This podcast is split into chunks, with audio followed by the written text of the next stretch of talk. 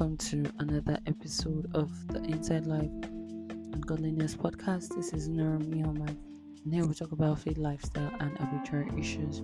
You're very much welcome here. If you're a new listener, we welcome to one of the best podcasts you can ever listen to. And if you're a returning listener, thank you so much for sticking along the way. You're very much welcome.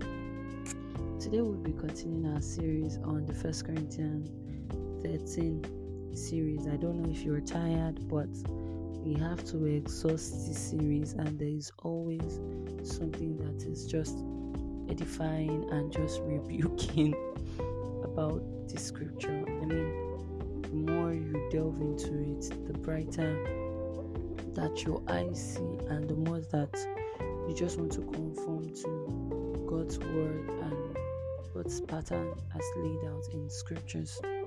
So, we're going to be talking about another part still in the same passage. The last time we talked about love does not demand its own way. Today, we're going to be talking about love is not irritable and it keeps no record of being wronged. Love is not irritable and it keeps no record of being wronged. Now, for me, what is just beautiful and alarming at the same time is the precise and just the kinds of word that um, Paul uses to actually capture this love thing uh, at a just the way he captured it, everything. The words were strategic, and every word really meant something.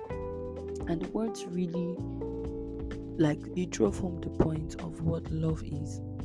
I mean, when you say somebody, um, love is not irritable, and not only is love not irritable, but it takes no record of being wronged.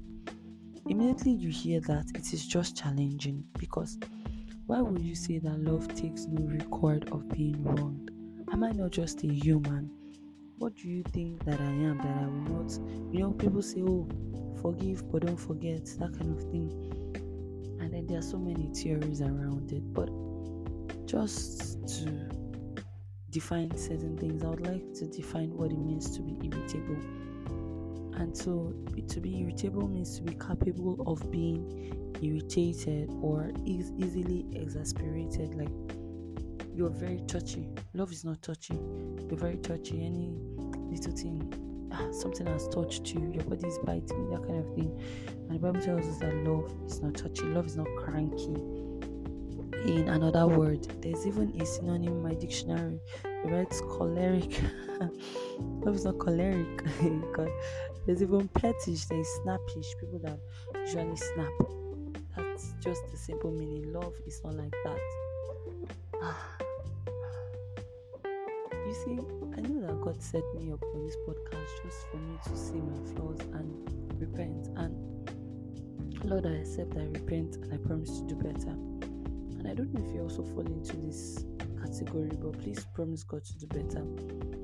Because at the end of the day, that's all that we can take home from this particular podcast. Because I mean, I know how many times that we usually snap at people or we usually get irritable at people just because of something or just easily get you know fiery and we just easily get irritable. So i remember um, while growing up in my junior years one thing that used to happen to me is i would like somebody and all of a sudden the person would just start irritating me and i'll just stay away from the person and just tell the person you know, please just cut me some slack and just move back because I'm very tired of your presence and I'm tired of everything about you. The person is hurt, but I'm like, yo, I have to help myself, that kind of thing. And so the Bible tells us that love is not like that. Love does not operate in that manner. Love is not easily, love is not so touchy.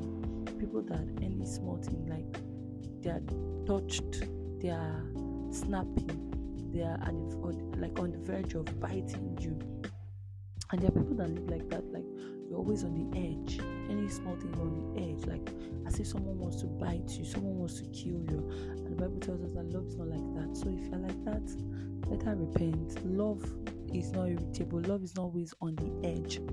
Love is not always looking for somebody to want to bite or for somebody to want to snap out because a lot of times people are just looking for that one person that they just want to snap out. Like you're just in that mood to snap out on, at someone and you know whoever you see that is close to you, you give it to that person. You don't know that you're subconsciously just drawing people away from you. The Bible tells us that love is not in that manner.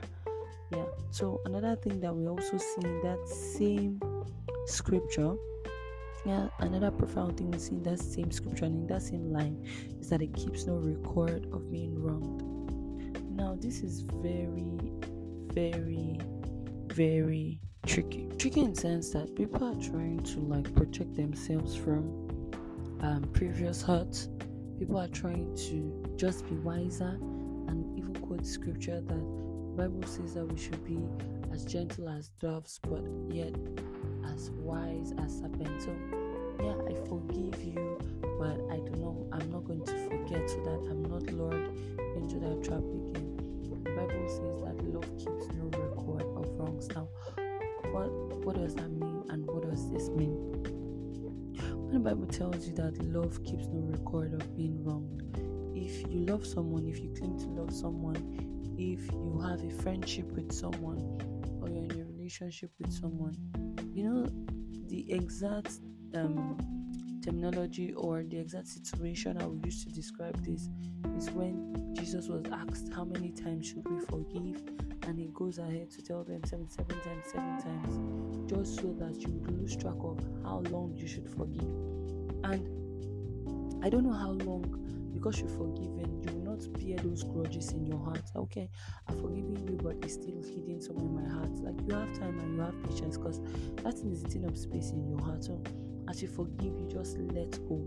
And the Bible says that it love let goes of all the wrong. So you're not hanging on to any wrong. You're not keeping record of oh okay, she did this to me and so I'm keeping it in my heart. So I used to have or I used to have this thing, yeah, where if somebody that let's say I have a disagreement with somebody and I just keep in my heart, like, you know what, I'm not just going to talk to this person so well because this person has wronged me and this person has maybe taken my statement out of what out of context and you know what?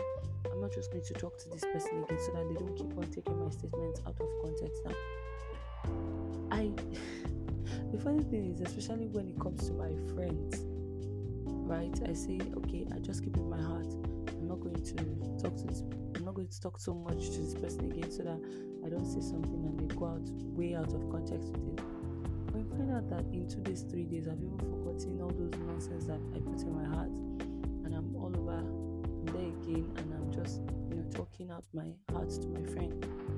Because one thing is if I understand that that person is a genuine friend, not a fake friend or not, or just